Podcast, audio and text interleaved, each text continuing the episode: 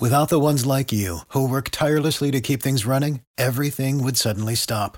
Hospitals, factories, schools, and power plants, they all depend on you. No matter the weather, emergency, or time of day, you're the ones who get it done. At Grainger, we're here for you with professional grade industrial supplies. Count on real time product availability and fast delivery. Call clickgrainger.com or just stop by. Grainger for the ones who get it done. Spirit Radio Podcasts. You're listening to Mornings with Wendy, and you might be aware that the government recently published their three year review into abortion legislation. Many doctors across the country have voiced their concern on some of the things contained within the report, including holding things called clarifications workshops aimed at trying to encourage doctors who have a conscientious objection to abortion to participate in abortion. And joined with me on the line to give us his thoughts on this recently published report, I have Dr. Brendan Crowley. Well, Dr. Crowley, maybe let's just start with that. What is your your general view of the report and what you've seen within it? My message to people today, it's a very clear one, and if, if listeners are to remember one thing, I think it's this, that the entire three-year review report and indeed the entire abortion movement depends on the continued propagation of two fundamental falsehoods. The first is that abortion qualifies as healthcare, and the second is that the intervention itself provides an indisputable benefit to a woman's health, and that that's what the scientific literature supports. Both are a complete inversion of the truth, and the government and those pushing the whole agenda are well aware of this. They know that if they rest on their laurels, the truth starts to emerge because that's what the truth always does, and hence, hence the tyrannical Orwellian kind of nature of the, the three-year review. Uh, it has to be in order to suppress the truth. And I think when you look at the, the, the review, it's important, like, to firstly to step back and consider the origins of it and its intended purpose. Like the review was not of the Abortion Act itself. It, it wasn't its intention to engage in a in a measured appraisal of the, the presumed merits of the act or its purported benefit to individuals or society. The stated purpose of the review was to establish whether the act was effective in what it was set out to do, and that was namely ending the lives of unborn babies.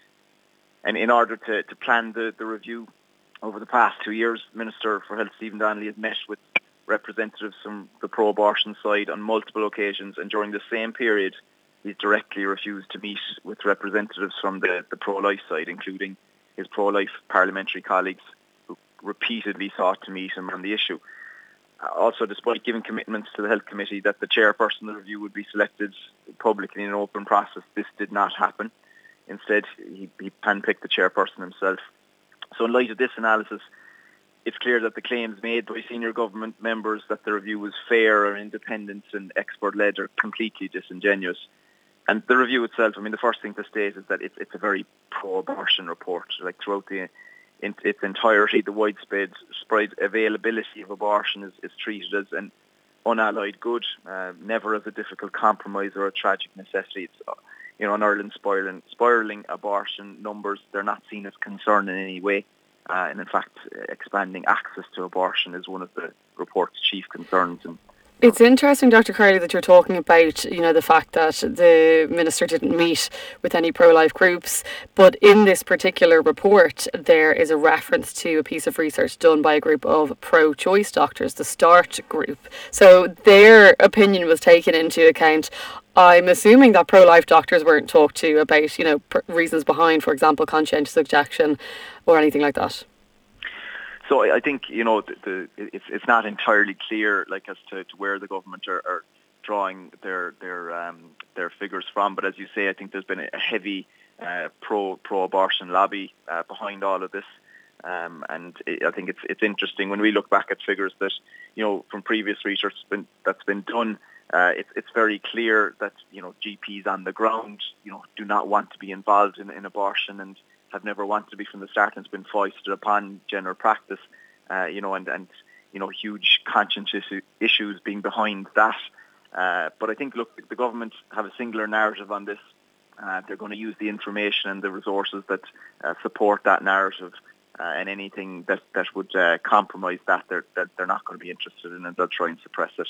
Yeah, and I mean, obviously you're talking about uh, ignoring evidence, and, and when you see in this report, you know, they take a, uh, that piece of research from the group of doctors who would describe themselves as, as, as pro-choice, um, where those doctors were saying there was only 2% of women who changed their minds or didn't go for a second appointment, but then the HSE doc, Uh, HSE data, which is a much wider sample, it's closer to one in five. So there's two things that are concerning there. The first is that why would this report use a much smaller sample size? That's obviously skewed compared to the much wider sample size. And then kind of wondering why is there such a difference in the numbers of women who return for a second appointment or don't return on doctors who are saying they're you know openly pro-choice and the kind of general percentage. That's something that concerned me. What do you think about that?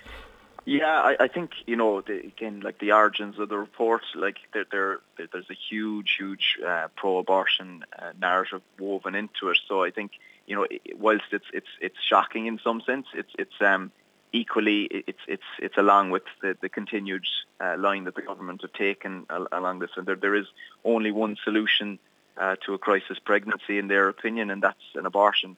You know, again, just they're they're not stepping back. They're not looking at the you know, all of the, the, the socioeconomic reasons that are there and that we know are there from, from data internationally that are behind the, the, the decisions that a woman will make to, to go ahead and have an abortion.